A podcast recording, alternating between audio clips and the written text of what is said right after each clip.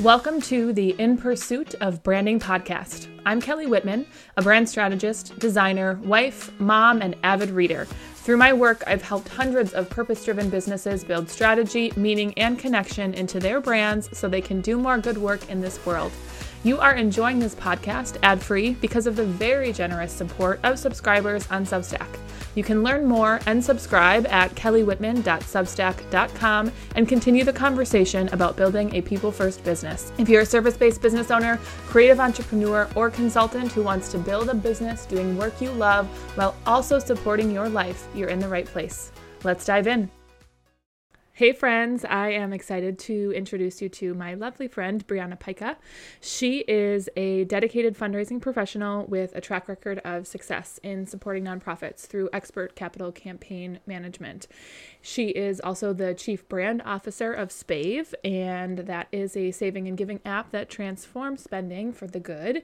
She's also the founder of Fundraising for Libraries and co founder with me of BrandRaise. Today, we're going to be talking about her endeavor of market research and really her process that she went through and is still going through to really understand her audience for a specific product that she launched last year, I believe is when we get into the details. But she talks about the questions that she asks and how she connects with the right people and getting over those mindset blocks of making cold calls, really in an effort to connect with your ideal client and create something that is truly val- valuable for them. I'm really excited for you to hear this conversation. So, without further ado, let's dive in. Hello, hello. Thank you so much for being here. For our listeners who have not had the pleasure of meeting you, can you please introduce yourself and share a little bit personally and professionally? Yeah, so I am Brianna Pyka, and I live in Scandia, just north of Twin Cities Metro, um, with my husband and twin boys who are six.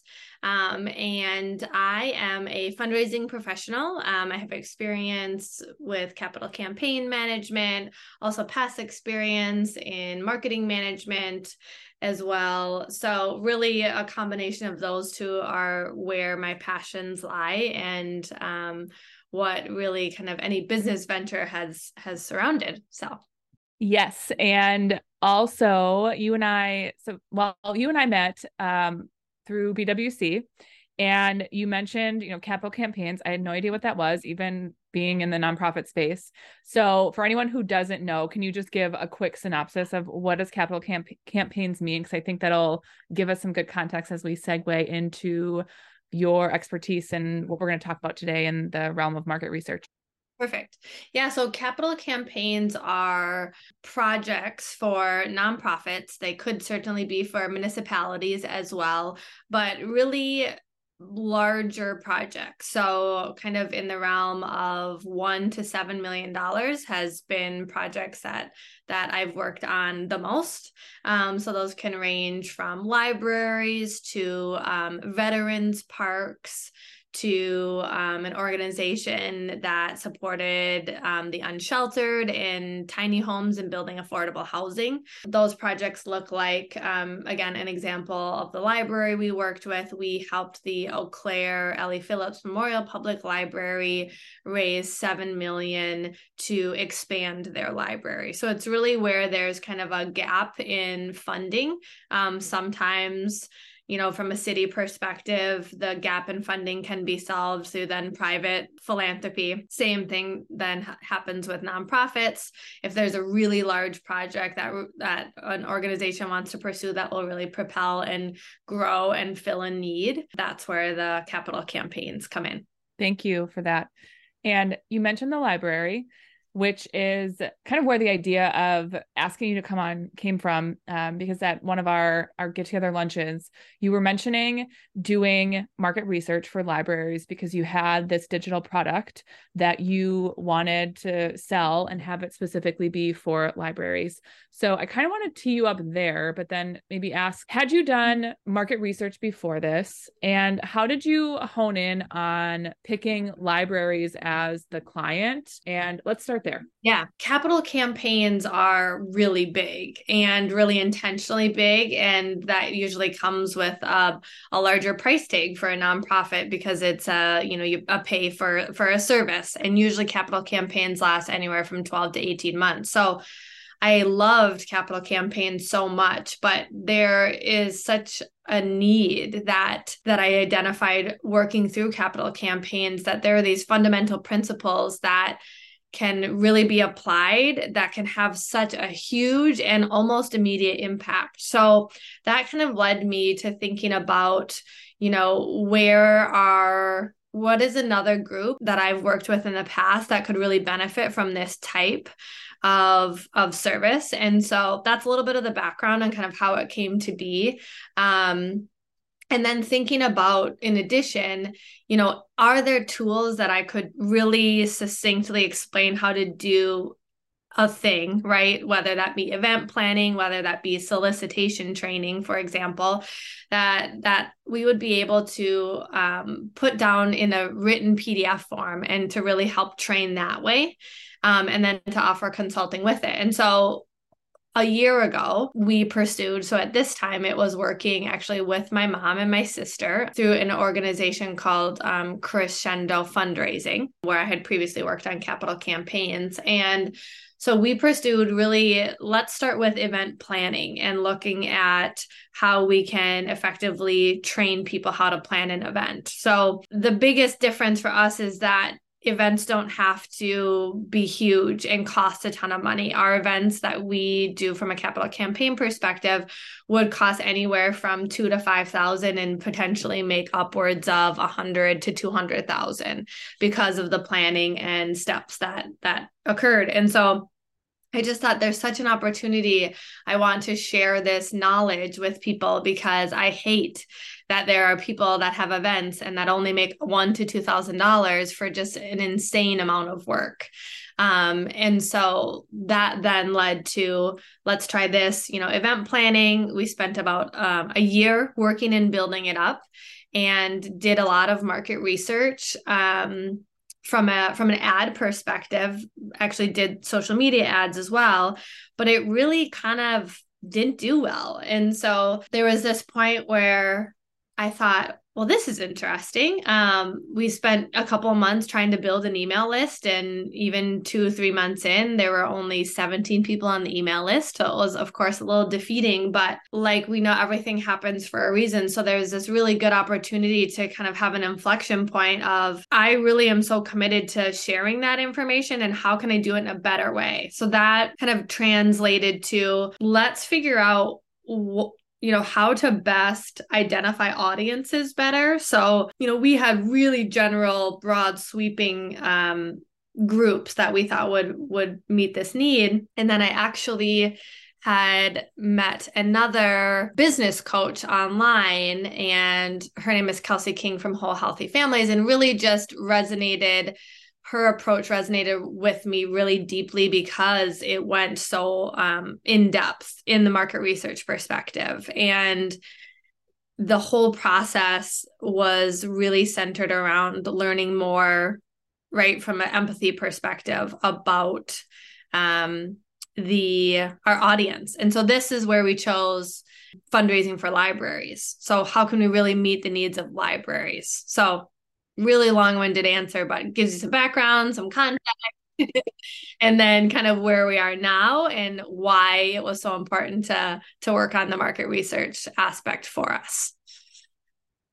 Yes, thank you for sharing all that. And what I what I love that you shared that I want to highlight is that you pulled an offer together and you put it out there and it didn't work. And instead of saying like oh screw this you know F it we're done i'm just like scrapping it you went back to the drawing board to reiterate. So you didn't start from scratch but you used what you already had reiterated and then launched it again. I think a lot of times the messages that can be out there especially in the digital space is that you launch and then it automatically gets you you know the six figures and it's this huge success um, so thank you for sharing that no the first one didn't work and didn't meet your expectations and the other thing that i think is really important is that you had to know maybe i'm well, let me know if you agree with this, but like coming up with an offer in the first place, you saw something that you at Crescendo was doing differently.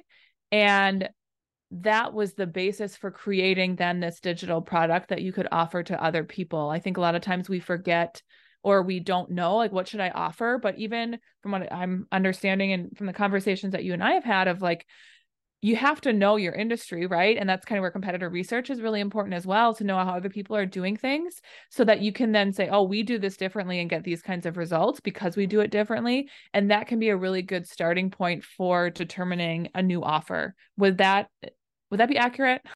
Yeah, for sure.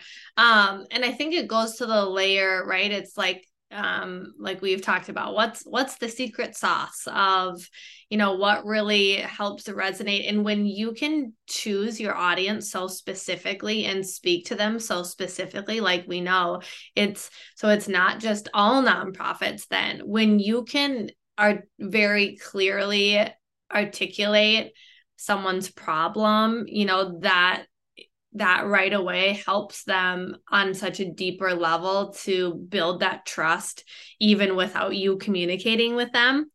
Um, so that was really important realization for me to understand and just really feel the benefits of speaking to such a niche audience. And and to also know that that previous work right is not of course at all wasted but that we were able to like we talked about we were able to just continue to build on it and continue to pivot um and and you know the value of that time and always the benefit of that time and that knowledge that you build throughout a process and how that can really benefit you then in the in the next you know attempt at it too. Yeah. So I think you kind of answered this, but maybe to ask it, how did you decide that you wanted to go all in on that library space? You know, going from a very broad nonprofits in general, maybe a certain size, but not having a ton of restrictions on who it's a good fit for, to then homing in on, yes, we want to do this for libraries. What did that process look like? Yeah. So so much of it was definitely an inflection and self-reflection point for me to say what what do I really love? And um, because that passion of course has to be there in the times that are trickier. And so for me libraries in in the campaigns that I participated on that supported libraries they spoke to me kind of on such a deeper level because a I learned so much about what libraries do because like many people that it's not just a repository for books but that libraries are maker spaces now right? Um, locations for incredible programming that happens. Um, all of the resources, you know, business planning that can happen, job searching that can happen, the L.E. Phillips Memorial Public Library's tagline was actually so much more.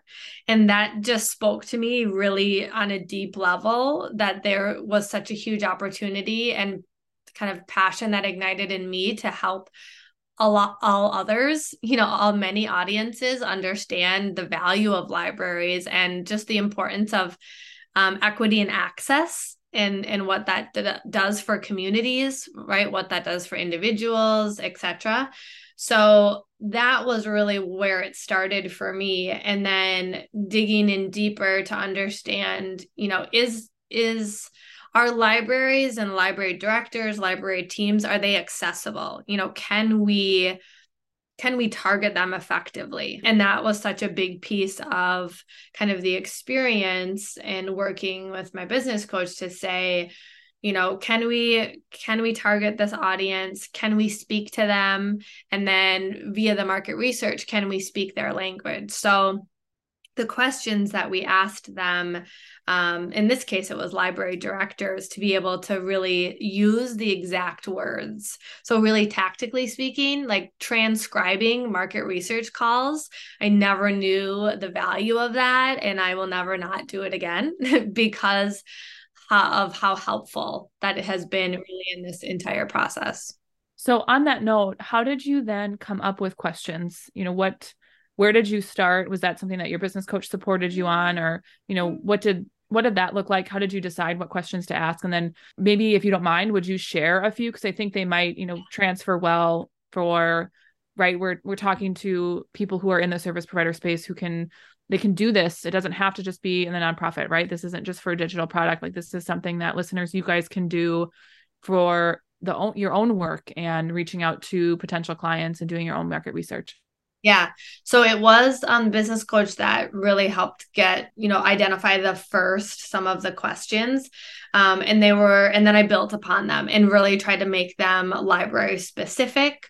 Looking high level, at you know could we identify and really hone in on even a decision making process? How do libraries make dis- li- library directors make decisions? So that was really interesting um, to know and to ask. So asking questions like whose advice or opinions do you value when making a decision? How do you research? That was really important. I, and i knew that was important to library directors of course as well. Um, asking if again this is library specific but asking if they have a friends of the library group. So that is a nonprofit group that supports all library activities that some libraries have. Um, those again getting getting really specific. Looking at what's the most important factor when choosing between a resource to support your needs that was again getting at really kind of deep deep decision making processes, deep values, thinking about trade-offs. So what is the trade-off and the effort in um in how they make decisions and where they invest their time around how do they make goals? How do you work towards achieving your goals? That was also really interesting to know processes. How do they speak about what their problems are? So asking, you know, what are your top three problems that you're facing? What keeps you up at night? That's a really interesting one as well.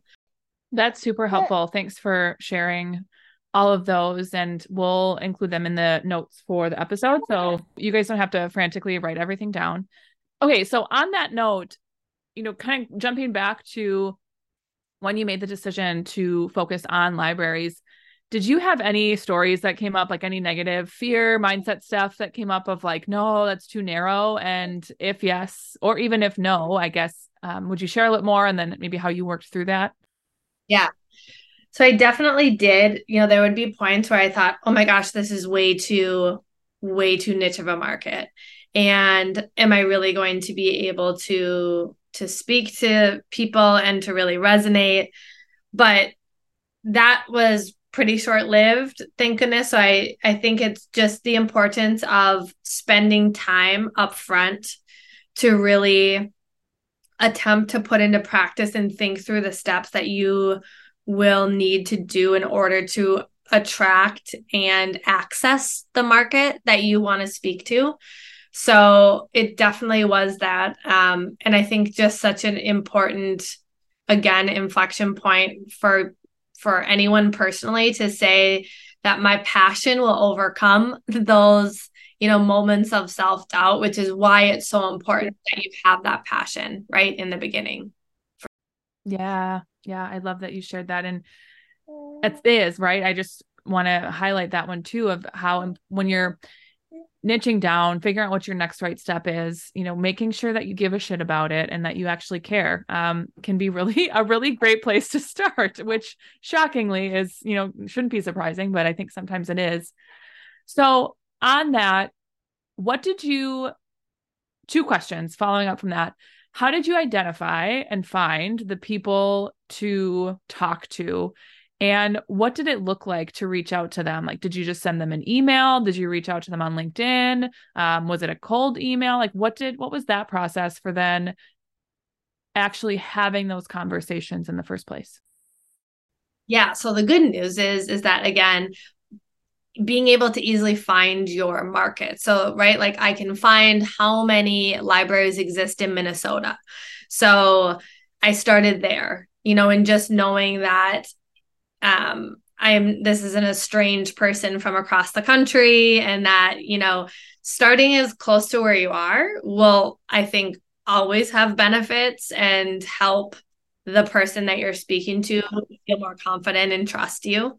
Um, and so that's where I started. And so starting with cold calls, this was also a really interesting thing that I think was a, a factor of the nonprofit market in a in a, a bit as well, a, a factor of when previously we had tried to do the social ads and that there was such a lack of response, it helped identify that there is, and actually speaking with other nonprofit consultants as well, validated this to say that if you're serving the nonprofit sector, it relies so heavily on referrals that that that you really need to focus on a personal pr- approach out of the gate. So that's what um, I chose to do with fundraising for libraries, and it's been really helpful so far. So I've actually um, just spoken to a handful of library directors so far and it's been a great conversation great learning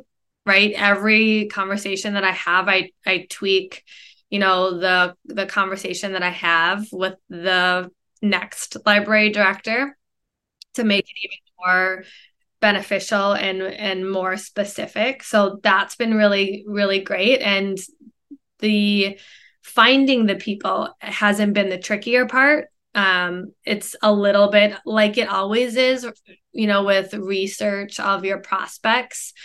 So i've really just spent a lot of good intentional time figuring out weekly you know who i'm going to call and just making it really personal providing over the top value and really speaking their language.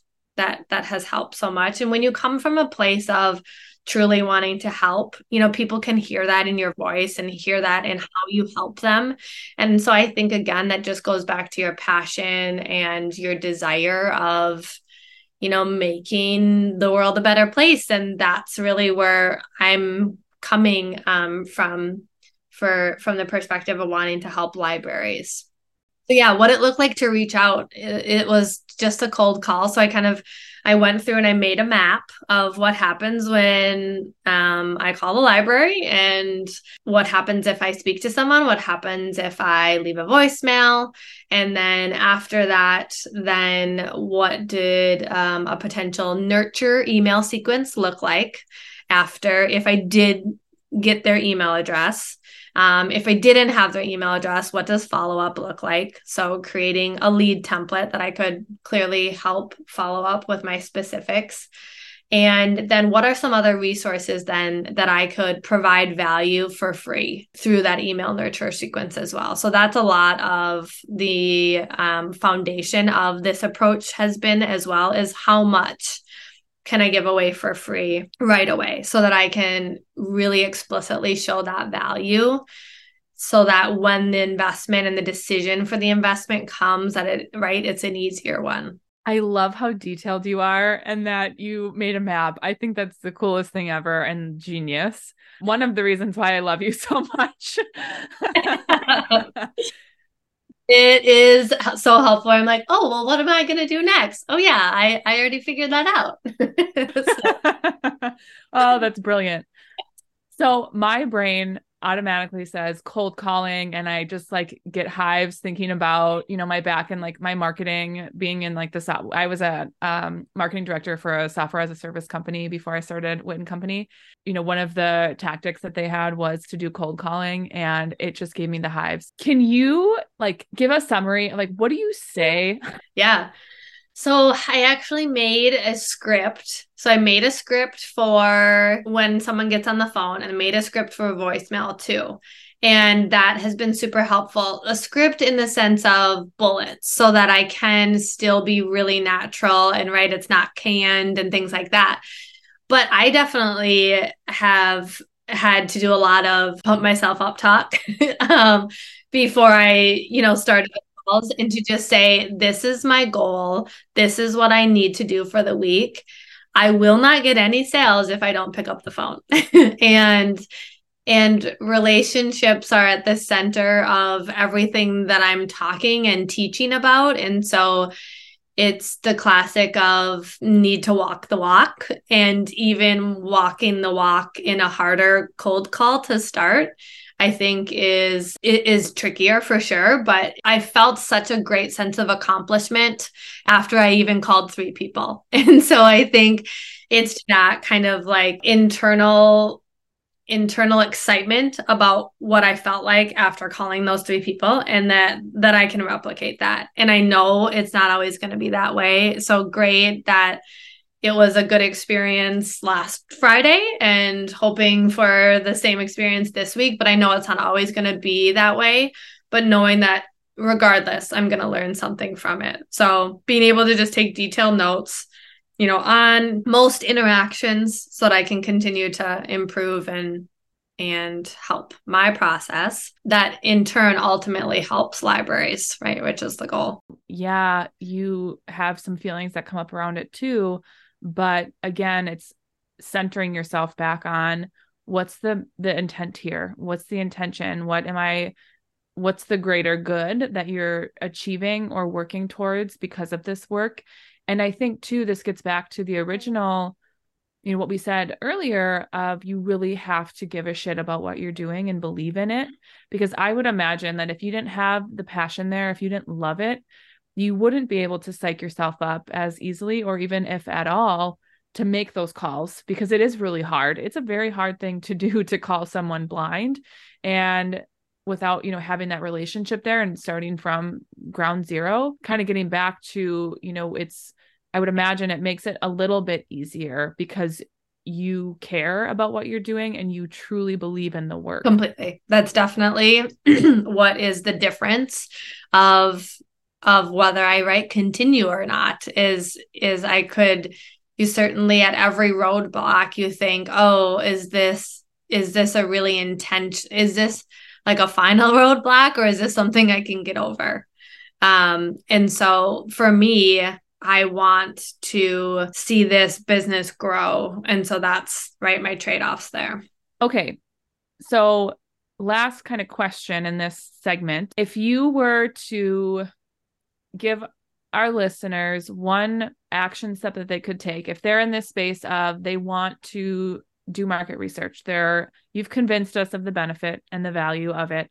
What what would you say? Mm-hmm. identify like a group to start for your for your market research market research contacts and and really identifying those potential customers. You know identify maybe even 6 to 10 and I think from those six to 10, if you take those and then identify where some areas that you want to grow and you want to build upon, or maybe it, maybe a certain area wasn't as clear, I think then you can identify you know, three more to solve this specific issue, it gives you a really good map on where then you want to go next. So I would suggest for sure starting there and then also just continuing it. I think, you know, every three months, call and talk to a couple of the people that you're serving that that you may not know at all or that maybe you just know from a mutual friend or connection because what they're willing to tell you not knowing you is awesome and kind of just that unfiltered response that you get and how beneficial that is um, for you to utilize then right? In in even with one call of your prospective audience you likely have a dozen blog posts multiple social um social posts and then more more kind of talking points then for you to utilize then in your work going forward. So it gives you a ton of output that then that right um not even chat gpt can give you. Um so things like that that help really utilize and speak the language of of who you're serving. Yeah and i love that you you added that in of which we didn't really even get into but what you can do with the market research my brain automatically thinks oh this is how we can you know refine our offering or tweak a sales page but even to what you said, um, just to reiterate, you know, you can use those answers that people are sharing with you as prompts for a blog post or answer that, like jump on, you know, social media and do a live um, or a reel or story or whatever it, the terminology is these days. Um, to answer the question and just use that as content generation, which is fantastic. Because um, then it's coming straight from the people that you want to target, uh, which is, you can't really get much better than that. Well, thank you so much for all of that great information. I want to uh, wrap us up with our In Pursuit segment. And this is just a collection of questions about how you're pursuing an intentional brand. So, question one What, from your perspective, makes a brand remarkable? Yeah. Um, I would say the focus of how you're serving those that you're serving. Um, and I think the intentionality of how you're serving and how you demonstrate that, I think definitely makes a, a brand remarkable in that even if it's hard, you know, that that that truly shows your commitment, you know, to who you're serving. Uh, how do you build connection into your business and the work you do? I have realized that I just have a true love of people. And so that in everything I do, I just try to help in an over the top way. Um, and oftentimes people are like, well, you know, does that fill you up? And does that end up burning you out? And for me, it fills me up still of course it, being intentional about the quantity um, but knowing that that's so important to me to help others when i can in a small way that can help them in a really big way so identifying those opportunities um, yeah has been the most important uh, what does support look like for you right now in this season of life and business yeah.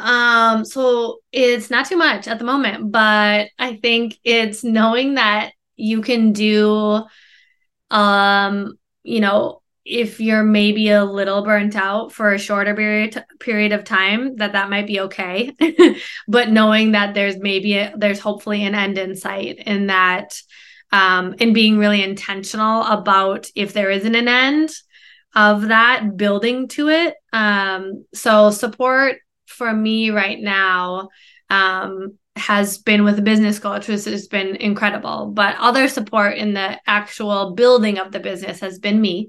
Um, but that's I think that's a little bit of the fun of it too, and the exploration piece. So, and and loving that that part of it in the last you know six maybe 12 months what have you tried that which you kind of touched on? So maybe if there's anything else um, kind of outside this product that you've created um, but what have you tried that didn't work? Yeah um has been building an email list via social which was super surprising. Um that has been what hasn't worked i think. Social media is the I think for me, I, I know I've been vocal about this um, just with my newsletter and even in previous episodes of the social media is a hard nut to crack. So I hear you. Um, okay. And then last question in the last six to 12 months, personally or professionally, what's one thing that you have said no to? Yeah. Um, let's see. I think it's been saying no to the things that haven't filled me up. So I've made some decisions in the past six to 12 months that have been bigger life decisions. So I think just recognizing and um, identifying what wasn't working and, and even if it's hard to make that kind of um, detachment that it was the best thing overall. Um, so I think even saying no to continuing a previous business, that that is what I said no to and it has has felt good. That's a huge no. And I know you and I have had lots of great conversations because um, we were in similar life phases at the same time and saying no to previous businesses. Yeah, it's it's a big it's a huge no. um, but if it's, you know, when it feels good and you know when it's aligned and you know it's the next right, it's the your next right decision. Okay. Well, Brianna, I know everyone's going to love you as much as I do. So, where can they connect with you, learn from you? What are all of the places to, yeah, to just be in all of your goodness? Yeah. So um, fundraisingforlibraries.com is our website. And then on social, same handles, fundraising for libraries.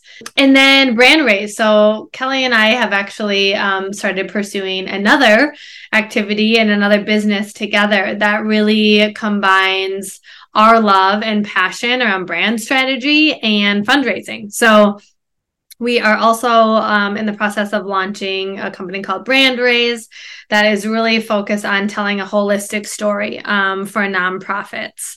And specifically, we have a personal passion um, for serving nonprofits that serve other people.